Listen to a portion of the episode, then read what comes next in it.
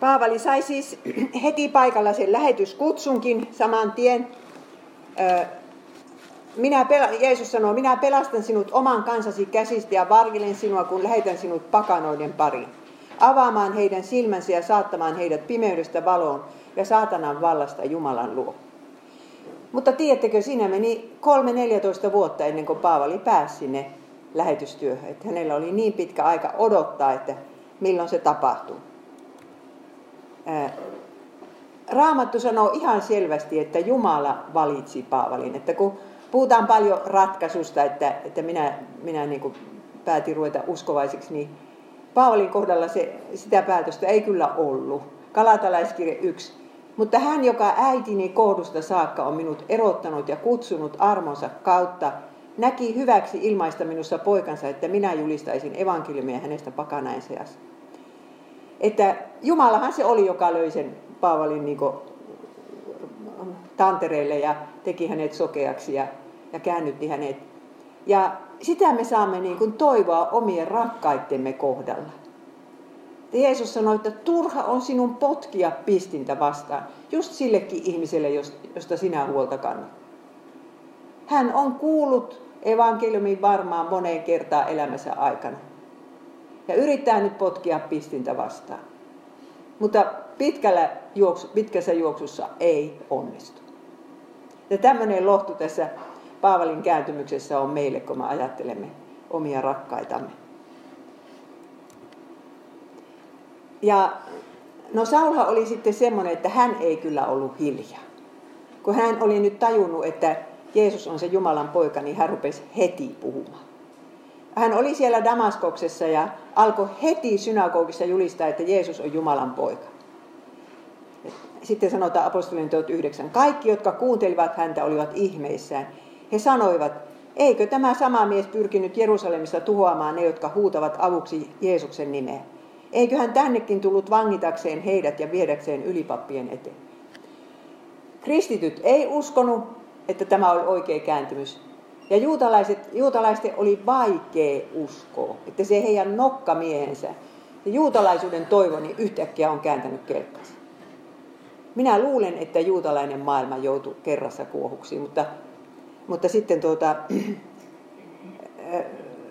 apostolien teot 9.22. Mutta Saul sai yhä enemmän voimaa.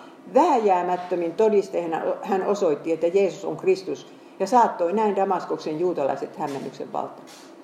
Ja sieltä kuulu, lähetetään sana Jerusalemiin, että eikö sen miehen pitänyt tulla tänne pidättämään kristittyä, mitä se täällä nyt saarnaa niin kuin heidän puolestansa. Ja sitten Aretas, kuningas nimeltä Aretas, niin aiko pidättää Paavalin ja kristityt veljet sitten järjestivät hänet sieltä pakoon samalla lailla kuin Porto Rahabin kerran. Porto Rahab järjesti kerran vakojat Jerikosta, että, että muuri yli vaan köyden varassa. Apostolien 9. Jonkin ajan kuluttua juutalaiset päättivät tappaa Sauli. He pitivät kaupungin porteilla vartiota yötä päivää, jotta saisivat hänet surmatuksi. Mutta eräänä yönä opetuslapset auttoivat hänet pakoon laskemalla hänet korissa muurilta alas. No niin, siis Damaskoksessa oli opetuslapsia, jotka uskovat Paavalin kääntymykseen, mutta Jerusalemissa ei ollut vielä pitkää aikaa. Ja nyt sitten Saul on siellä muurien ulkopuolella eikä oikein tiedä, että minnekäs hän nyt lähtee. No Jerusalemiin ei ainakaan lähde. Siellä on ne, ne, viha, ne entiset kollegat ja nykyiset vihamiehet, minnekäs hän menee. Ja hän sanoo itse, että hän meni Arabiaan ja oli siellä kolme vuotta. Jos katsotte tuota karttaa, niin se Arabia on tuolla aika tuolla niin kuin Punaisen meren toisella puolella siihen aikaan. Ja sinne jonnekin hän meni tämmöiseen ihan autiomaahan. Ja mitä hän siellä teki, niin sitä hän ei kyllä kerro. Mutta kaikki Jumalan pyhät ovat olleet joskus autiomaassa. Ja siellä oli, oli Mooses, siellä oli Jaakob ja siellä oli Jeesuskin ja Johannes Kastaja. Ja siellä on hiljaisuutta ja aikaa tutkia sanaa ja, ja miettiä. Ja se hiljaisuus on sellainen asia, joka meidän ajaltamme puuttuu. Että tuntuu niin kuin meidän aika pelkäisi hiljaisuutta, että pitää aina peliä ja vehkeiden soida ja aina on korvikset, kun kuljetaan noin ja kännykkä päällä. Ja kyllä se meille uskovaisille semmoista on, että jos ei ole hiljaisuutta, niin kyllä ei niin kuin, sydän ei rauhoitu ja raamatusta ei opeta uusia asioita. Siihen tarvitaan hiljaisuutta. Että koitetaan nyt järjestää sitä itsellemme. Että ei aina ole kalenteri täynnä. Ja jos ei ole jonkun muun kanssa, niin ihan kauhealta tuntuu, että yksinkö minun tässä pitää olla. Paavali oli yksin siellä kolme vuotta. Ja kun hän kirjoittaa kalatalaiskirjeessä, että mistä hän on saanut se opi, jota hän julistaa, niin hän sanoo näin.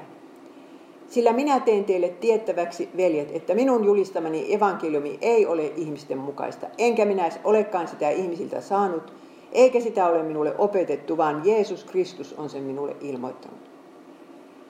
Ja yleensä nyt ajatellaan niin, että silloin kun hän oli siellä autiomaassa, niin Jeesus hänelle tuon evankeliumin ilmoitti.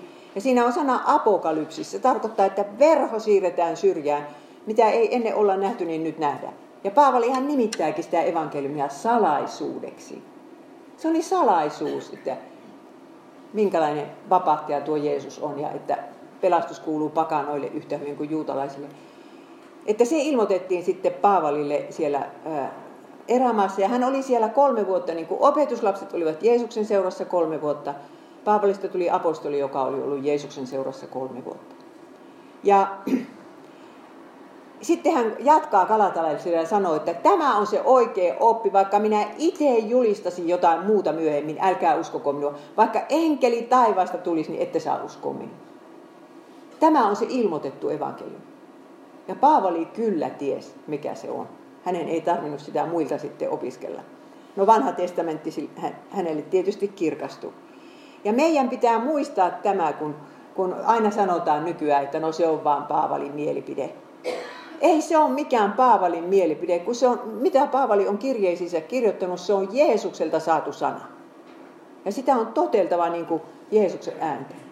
Myös kun hän puhuu, puhuu niin kuin avioliitosta, miehestä ja naisesta, naisen paikasta, homosuhteesta ja kaikesta tästä. No sen kolmen vuoden raamattukoulun jälkeen hän sitten meni ensin Damaskokseen ja sieltä, sieltä sitten lopulta Jerusalemiin. Apostolien teot 9.26. Jerusalemiin saavuttuaan Saul yritti liittyä opetuslasten joukkoon, mutta kaikki pelkäsivät häntä, eivätkä uskoneet, että hänestä oli tullut opetuslapsi. Minä luulen, että kun Saul käveli sitä 400 kilometrin matkaa, ei, kun 250 kilometrin matkaa Damaskoksesta Jerusalemiin, niin hän mietti mielessänsä, että jospa mulle nyt aukeisi jo se läheti ura, jospa ne lähettäisi minut lähetystyöhön. Tai jospa minä saisin pitää vaikka raamattu koulua siellä. Joku tehtävä seurakunnassa. Mutta arvatkaa saiko. Kun ensin ei uskota ollenkaan, että hän on kristittykään. Kaikki ovet kiinni. Vaikka Saulilla on se paras koulutus koko apostoliporukasta. Eihän kukaan vielä myönnä, että hän on mikään apostoli. Että Pietari ja, ja seitsemän muuta opetuslasta on kalastajia, ei kun yhteensä seitsemän opetuslasta on kalastajia. No Matteus siellä on vähän korkeammin koulutettu, kun se oli se tullimies. Mutta ei voi verrata samana päivänä siihen oppiin, mitä Paavalilla oli. Ja sitten ilmestyy tämä ihana mies, Joosef Barnabas, jolle opetuslapset antavat nimen kehottaja. Apostolien 9. Silloin Barnabas tuli hänen avukseen ja vei hänet apostolien luo. Hän kertoi heille, kuinka Saul oli tiellä nähnyt Herran ja kuinka Herra oli puhunut hänelle ja kuinka hän Damaskoksessa oli rohkeasti julistanut sanomaa Jeesuksesta. Ja tämä Barnabas oli semmoinen mies, että hän oli Kyprokselta kotoisin. Hän oli myynyt maatilansa siellä ja tullut Jerusalemiin odottamaan Jeesuksen paluuta. Ja oli nyt sitten Jerusalemin seurakunnan jäsen. Ja hänestä sanotaan toisessa kohti, hän oli hyvä mies täynnä pyhää henkeä. Ja tämmöinen mies tulee sitten Paavali avuksi ja esittelee, uskoo häntä, uskoo ja esittelee seurakunnan.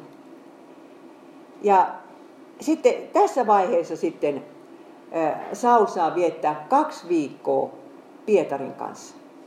Ja Pietari varmaan sitten kertoo kaikki ne jutut, mitä kolmessa vuodessa oli tapahtunut, mitä Jeesus oli tehnyt. Paavalihan ei niitä tiennyt, minkälaisia ihmeitä oli tehty ja minkälaisia puheita oli pidetty. Galatalaiskirje 1.18. Kolmen vuoden kuluttua menin sitten Jerusalemiin tutustuakseni Kefakseen, Kefakseen siis Pietariin. Ja viivyin hänen luonaan kaksi viikkoa. Ketään muuta apostolia en tavannut ainoastaan Herran veljen Jaakobi. Ja, mutta hän oli kaksiviikkoisen Paavalin kanssa, ei kun Pietarin kanssa, mutta muuten hän oli vähän kauemmin siellä Jerusalemissa. Ja siellä sitten tapahtui tämmöinen juttu. Paavali itse kertoo, apostolien teot 22. Kun sitten olin palannut Jerusalemiin ja olin temppelissä rukoilemassa, jouduin hurmoksiin ja näin Herran. Hän sanoi minulle, lähde heti Jerusalemista, älä viivyttele. Täällä sinua ei kuunnella, kun todistat minusta. Mene, minä lähetän sinut kauas pakanain tykö uudessa käännöksessä toisten kansojen keskuuteen.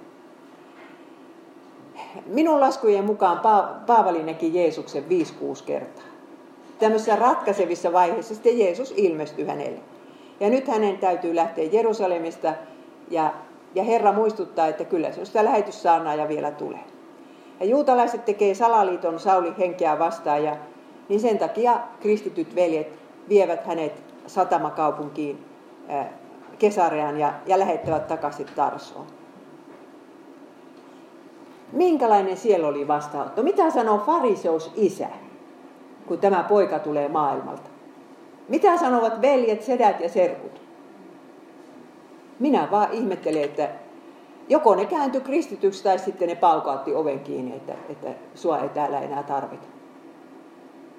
Mutta siellä, siellä, tiedättekö, hänen piti olla kymmenen vuotta. Ja sitä, sitä saa ihmetellä, että mitä hän siellä teki. Vuodet 36-46. Ja tuossa kuvassa näette nyt sitten, mistä Tarsosta lähtee roomalaisten rakentama tie. Ja minä itse siinä seison tiellä. Ja se oli kyllä helpottava asia Paavalin tulevaa lähetysuraa silmällä pitää, että roomalaiset osasivat rakentaa teitä. Ne oli rakentanut niin hirveän hyvän tien, siis Turkin poikki 50 vuotta ennen Paavalin.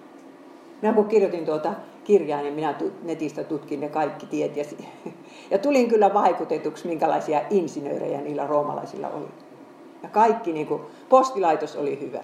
Ja kaikki koitu kristillisen kirkon hyväksi. No, Kilikian seurakunnat mainitaan Uudessa testamentissa, mutta ei kyllä mainita erikseen, että olisi joku Tarson seurakunta ollut.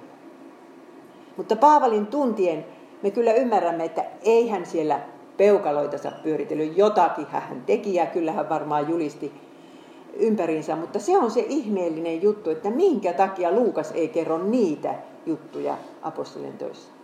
Tämä lähetystyö alkaa vasta siitä, kun Antiokian seurakunta lähettää lähetystä. Että oikeasti siihen lähetystyöhön tarvitaan lähettäjät ja lähtijät. Mutta mitenkä Jumalalla on varaa pistää tuommoinen mies syrjään kymmeneksi vuodeksi? Loppujen lopuksi Paavali ei kerennyt tehdä niitä lähetysmatkoja kuin sen toiset kymmenen vuotta. Nyt hän olisi ollut kolmekymppinen, sitten hän oli jo neljäkymppinen. Mutta Jumalalla on vara. Ja nyt minä sanoisin teille kaikille, joista tuntuu, että minut on siirretty syrjään, minun elämästä ei ole mitään hyötyä kellekään. Jumalalla on vara pistää sinut semmoiselle luokalle. Ja hän haluaa opettaa sulle jotakin tärkeää. Ja tässä minä nyt vaan arvailen, että mitä silloin tapahtui kymmenen vuoden aikana. Koska se Tarsos oli kuuluisa yliopistokaupunki. Ja koska sitten käy ilmi apostolien teoista ja kirjeistä, että Paavali osasi siteerata kreikkalaisia runoilijoita. Hän siteerasi niitä kolmeen kertaan. Jossainhan hän oli ne teokset lukenut. Ja jos oli asia niin, että fariseus isä ei antanut pojan opiskella kreikkalaisia kirjoja silloin, kun hän oli nuori. No nyt hänellä oli aikaa, vaikka olisi opiskellut jonkun kurssin siellä Tarsoksen yliopistossa. Ja se on niin tärkeää, että lähetyssaarnaaja tuntee sen kulttuurin. Mä voin kertoa teille yhden esimerkin, kun minä kirjoitin niitä ilosanomapiirikirjoja japaniksi ja niihin piti sitten kanski saada ja minä tilasin siskolta, joka, jolla on mainostoimisto se osaa hienoja kuvia piirtää. Ja se sitten laittoi tähän Johanneksen kanneksi semmoisen, että Maria istuu haudalla itkemässä ja Jeesus tulee sieltä takapäin sitten. Ja kuinka ollakaan, sisko ei ollut piirtänyt Jeesukselle jalkoja, että sillä oli vain se helma siinä. Mutta kun Japanissa on semmoinen usko, että kummituksella ei ole jalkoja. Jos et tiedä, onko tämä oikea vai kummitus, katso jalkoja. Jos minä en olisi tätä tiennyt, niin se olisi mennyt semmoisenaan se kanskuva. Ja kaikki, jotka kahtoo kantta, luulevat, että Jeesus on kummitus. Se on henki. Ja tämmöisiä asioita on siis satoja ja tuhansia, mitkä pitäisi tietää siitä kulttuurista, missä saarnaa. Ja Paavalihan oli kova lukemaan. Hän kirjoittaa sitten Timoteuksellekin, lue, opeta, kehota. Ja viimeisessä vankeudessa kuolema silmensä edessään kirjoittaa Timoteukselle, tuo tullessasi kirjat ennen kaikkea pergamentit. Jos ei Jumalan valtakunnan työntekijällä ole aikaa lukea raamattua ja hyviä kirjoja, niin mikä siitä tulee? Ja jos ei kristityllä ole siihen aikaa, kun meillä kuitenkin on aikaa someen ja, ja, ja telkkaria katsotaan ja, ja puhelimessa istutaan ja kaikkea tätä, niin minä aina neuvon, että 20 minuuttia päivässä, jos luette kynän kanssa raamattua ajatuksen kanssa, niin siitä tulee kymmenessä vuodessa mahtava raamattukoulu. Ja minä olen kirjoittanut nuo kirjat Paavalista, Eliasta, Mooseksesta sitä varten, että se helpottaisi niin kuin, tämän kokonaiskuvan saamista. Mooseksin kirjaa minä kirjoitin toisesta Mooseksen kirjasta viidenteen asti ne pääasiat niin kuin elämän kerran muodossa. No niin. Mutta saattaa olla, että Saul oli sairas. Tiedättekö mitä? Kun hän sitten kertoo toisessa korintilaiskirjeessä, että hän, hän joutuu kehumaan itseänsä, kun ne superapostolit kehu kans itseänsä, niin Paavali rupesi kans kehumaan, että hän on kyllä ihan kokenut samaa kuin tekijä vähän enemmänkin. Paavali ei olisi ikinä maininnut kellekään tästä kokemuksesta, jos ei olisi ollut niitä superapostoleita. Ja kun hän kertoo siitä matkastansa kolmanteen taivaaseen, niin hän puhuu kolmannessa persoonassa. Ikään kuin puhuisi jostain muusta. Tästä miehestä minä tiedän, että hänet temmattiin paratiisiin ja hän kuuli sanoja, joita ihminen ei voi eikä saa lausua. Paavali saa käydä kolmannessa taivaassa tai paratiisissa. Juutalaiset siihen aikaan nimittivät kolmanneksi taivaaksi paikkaa, missä ollaan erityisen lähellä Jumalaa. Ja sitten kun laskee, Paavali sanoi, että 14 vuotta sitten, kun laskee sen toisen korintilaiskirjeen kirjoittamisajasta 14 vuotta taaksepäin, niin se oli se Tarsoksen aika. Hän sai siellä tämmöisen kokemuksen. Mutta sitten hän jatkaa. Jotta nämä valtavat ilmestykset eivät tekisi minua ylpeäksi, olen saanut pistävän piikin ruumiiseeni saatanan enkelin, kurittamaan itseäni, etten ylpistyisi. 2 12.7 vaikka Paavalia oli niin paljon nöyryytetty, kun hän oli ollut seurakunnan vainoja, että puusta katsoen luulisi, että no ei se enää ylpisty mistään. Niin kyllä se tämä ihmisparka vaan on semmoinen, että kun se saa semmoisen kokemuksen, mitä kellään muulla ei ole, niin se ajattelee olevansa vähän parempi uskovainen. Ja nykyaikaa, jos joku saa minkäänlaisen kokemuksen, se kirjoittaa sitä kirjan. Eikö niin? Ja se on sen puheiden pääasia pitkä aikaa. Ja Paavali olisi puhunut siitä yhtikäs mitään. Nyt hän, hän niin kuin pakosta joutui puhumaan, mutta, mutta siitä hän sitten sai sen pistävän pik, eli pistimen. Ja sanoi, että saatanan enkeli. Saatana enkeli sai sitä olla pistämässä heinähangolla 14 vuotta. Ja se jatkukin vielä siitä vielä 10 vuotta kuolemaan asti. Ja me ei tiedä, mikä se pistin oli, mutta joku vaikea juttu se oli, koska hän kirjoittaa kalatalaiskirjassa näin. Vaikka ruumiillinen tilani pani teidät koetukselle, te ette halveksineet ettekä inhonneet minua. Se pisti oli joku sellainen asia, joka olisi saattanut saada ihmiset inhoamaan Paavali. Jotkut sanoivat, että se oli epilepsia. Ja epilepsia on semmoinen sairaus, jota, jota niin kuin joka kulttuurissa on kyllä syvästi kammottu. Että Japanissakin sen nimi on taivaan rangaistus oli ennen vanhaa. Nythän se on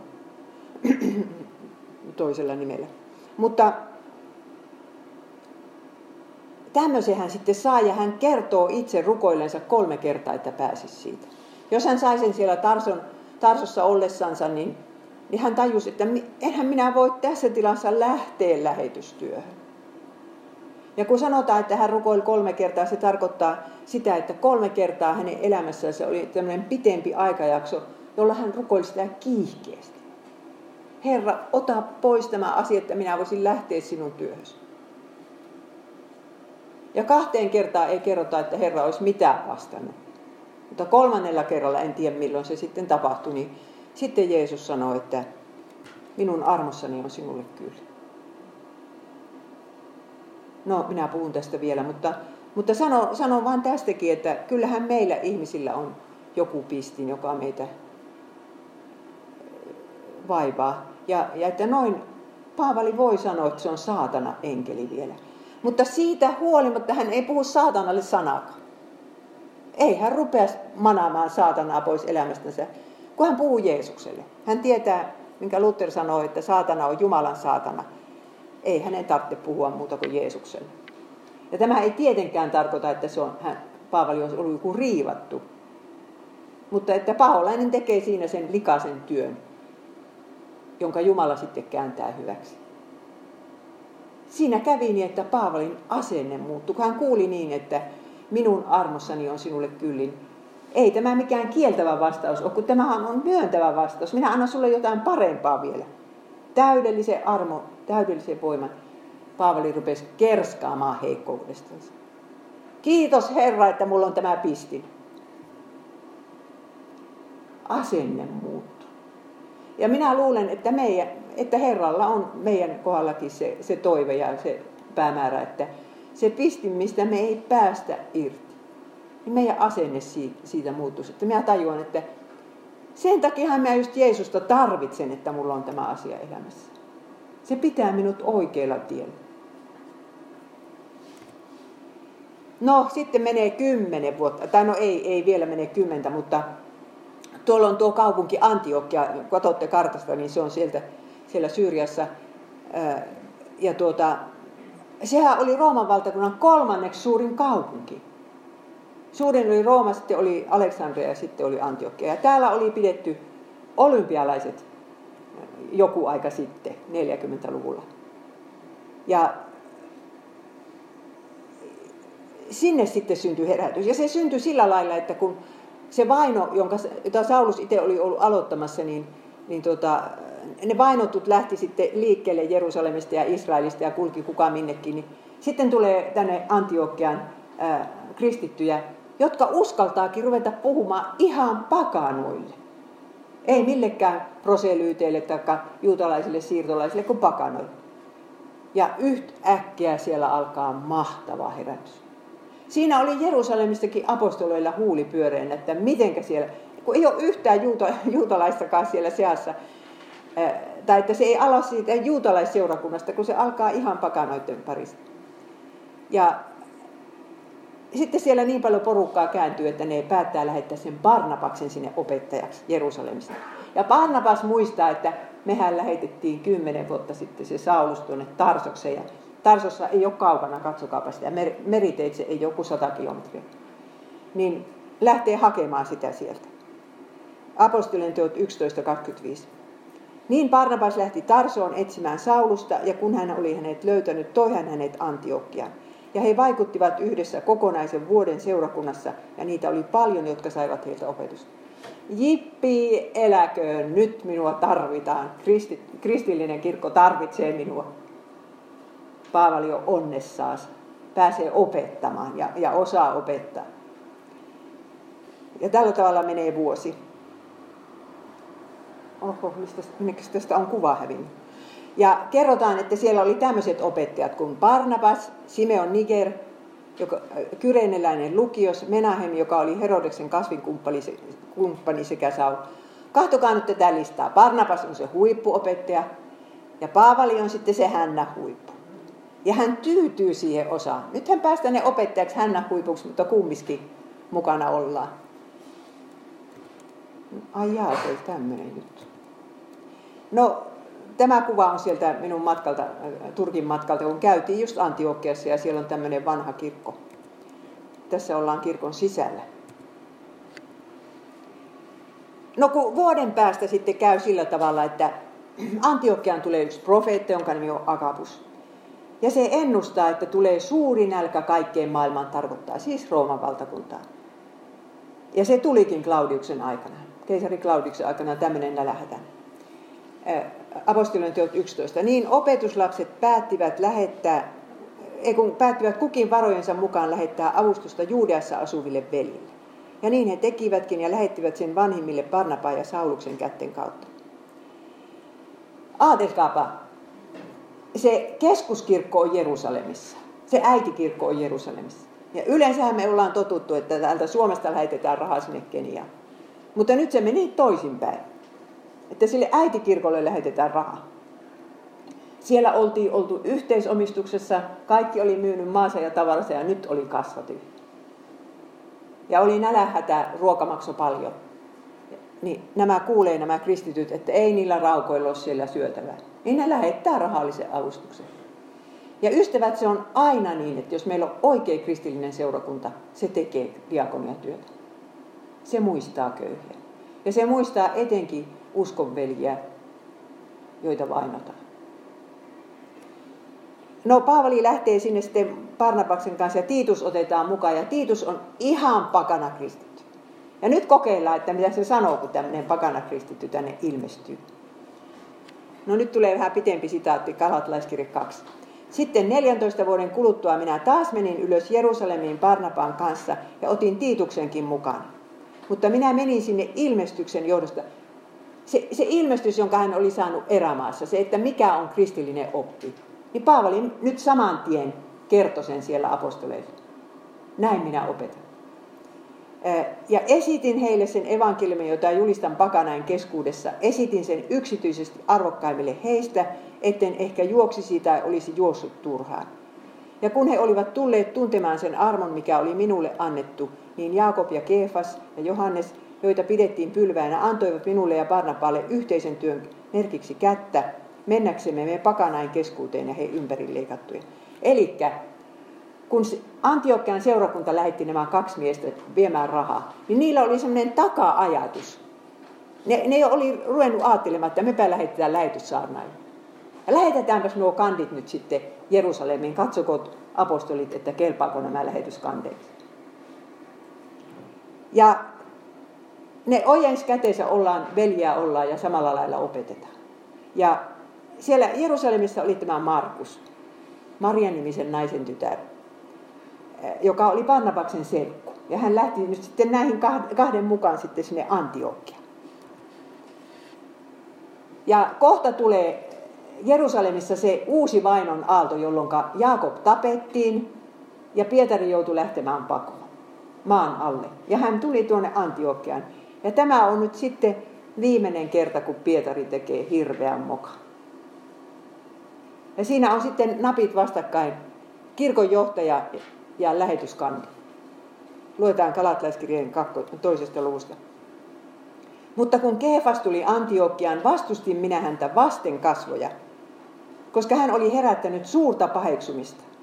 Sillä ennen kuin Jaakobin luota oli tullut muutamia miehiä, oli hän syönyt yhdessä pakanain kanssa, mutta heidän tultuaan hän vetäytyi pois ja pysytteli erillään pelä, pelä, peläten ympäri leikattuja. Ja hänen kanssaan lankesivat ulkokultaisuuteen muutkin juutalaiset, niin että heidän ulkokultaisuutensa tempasi mukaan Parnapankin. Tilanne oli semmoinen, että kristillisessä seurakunnassahan alkuun syötiin ja ehtoollinen oli siinä samalla.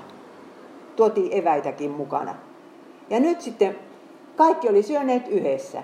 Niin sitten tulee, tulee Pietari sieltä Jerusalemista ja rupeaa kyllä syömään ensin muiden kanssa, koska hän on jo saanut sen ilmoituksen silloin Korneliuksen aikaan, että, että, pakan, että ei saa nimittää saastaseksi enää mitään ruokia. Ne syövät kaikki yhdessä, mutta sitten tuleekin muutamia muita juutalaisia, jotka ovat vähän tiukempia sieltä Jerusalemista. Ja, ja tota, ne haluakin syödä eri pöydässä. Ei me syö sikaa, ei me syö ankeriasta. Ja Pietari siirtyy siihen pöytään. Ja tämä, tämä osoittaa, että Pietarin heikkous, se pelkuruus ei ollut kokonaan parantunut. Ja mitä tekee sitten Paavali? Ja, no niin, ei siinä kaikki. Parnapaskin siirtyy siihen. Hänen opetuslapsensa siellä antiokialaiset pakanat, pakanakristityt syövät eri pöydässä kuin Barnabas. Näin tarttu tämä, tämä farisealaisuus. Ja Paavali päätti, että hän nostaa kissan pöydän. Hän oli lähetyskandia, olisi voinut ajatella, että minä kun rupean tässä rettelöimään, niin mä en ikinä lähetyskentälle pääse. Hän kirjoittaa Galatalaiskirje 2.14. Mutta kun minä näin, etteivät he vaeltaneet suoraan evankeliumin totuuden mukaan, sanoin minä Keefalle kaikkien kuulen, miksi sinä kautat pakanoita noudattamaan juutalaisten tapoja? Nimittäin Pietari ei ollut noudattanut niitä juutalaisten tapoja, että hän oli jo niistä luopunut, mutta yhtäkkiä hän nyt sitten taas rupeaa niitä noudattamaan. Ja Pietari oli siitä nöyrä mies, että hän myös olevansa väärässä. Ja kun hän kirjoittaa kirjettänsä 30 vuoden päästä, niin hän rinnastaa Paavalin kirjeet vanhaan testamenttiin. Ne on pyhiä kirjoituksia.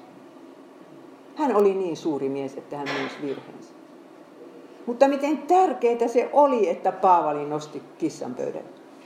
Ja mitenkäs meidän aikana me tehdään, jos tulee riitaa seurakunnassa? Nostetaanko kissa pöydälle vai puhutaanko selän takana? No tämä on sitten viimeinen dia. Tässä, on, tässä esitetään sitä, että miten ne sitten lähti lähetystyöhön ne Paavali ja Barnabas. Apostolien teot 13.2. Ja heidän toimittajassaan palvelusta, se on kreikat liturgia, eli se on Jumalan palvelus heidän toimittaessaan palvelusta Herralle ja paastotessaan pyhä henki sanoi, erottakaa minulle Barnabas ja Saulus siihen työhön, johon minä olen heidät kutsunut. Nyt tuli se päivä, jota Paavali oli odottanut jo 13 vuotta. Nyt hän pääsee lähetystyöhön ja on, on tämä lähettävä seurakunta Antiokia. Tosin ne ei kyllä rahaa lähettänyt, mutta kyllä ne rukoilivat. No hiljennymme mekin tässä rukoukseen. Kiitämme Jeesus siitä sinua, että miten sinä tuota Paavalia johdatit elämässä. Miten sinä käänsit hänen elämänsä suuret miinukset armolahjaksi. Ja miten sinä häntä varustit jo ihan ennen syntymistä ja lapsesta asti sitä tehtävää varten, jonka hänelle annoit. Haluaisimme Herra oppia tästä senkin, että, että mitä on olla rohkea kristitty sanoa se totuus silloin, kun se on sanottava. Jätämme sinun käsisi ne ihmiset, ne rakkaamme, joista me hätäilemme, ja pyydämme, että sinä näyttäisit heille, että turha on heidän potkia pistintä vastaan. Että he antautuisivat sinulle niin kuin Paavali antautui. Rukoilemme oman kirkkomme puolesta, että siellä saataisiin pysyä totuudessa ja saisi lähetystyökin vielä kukoistaa.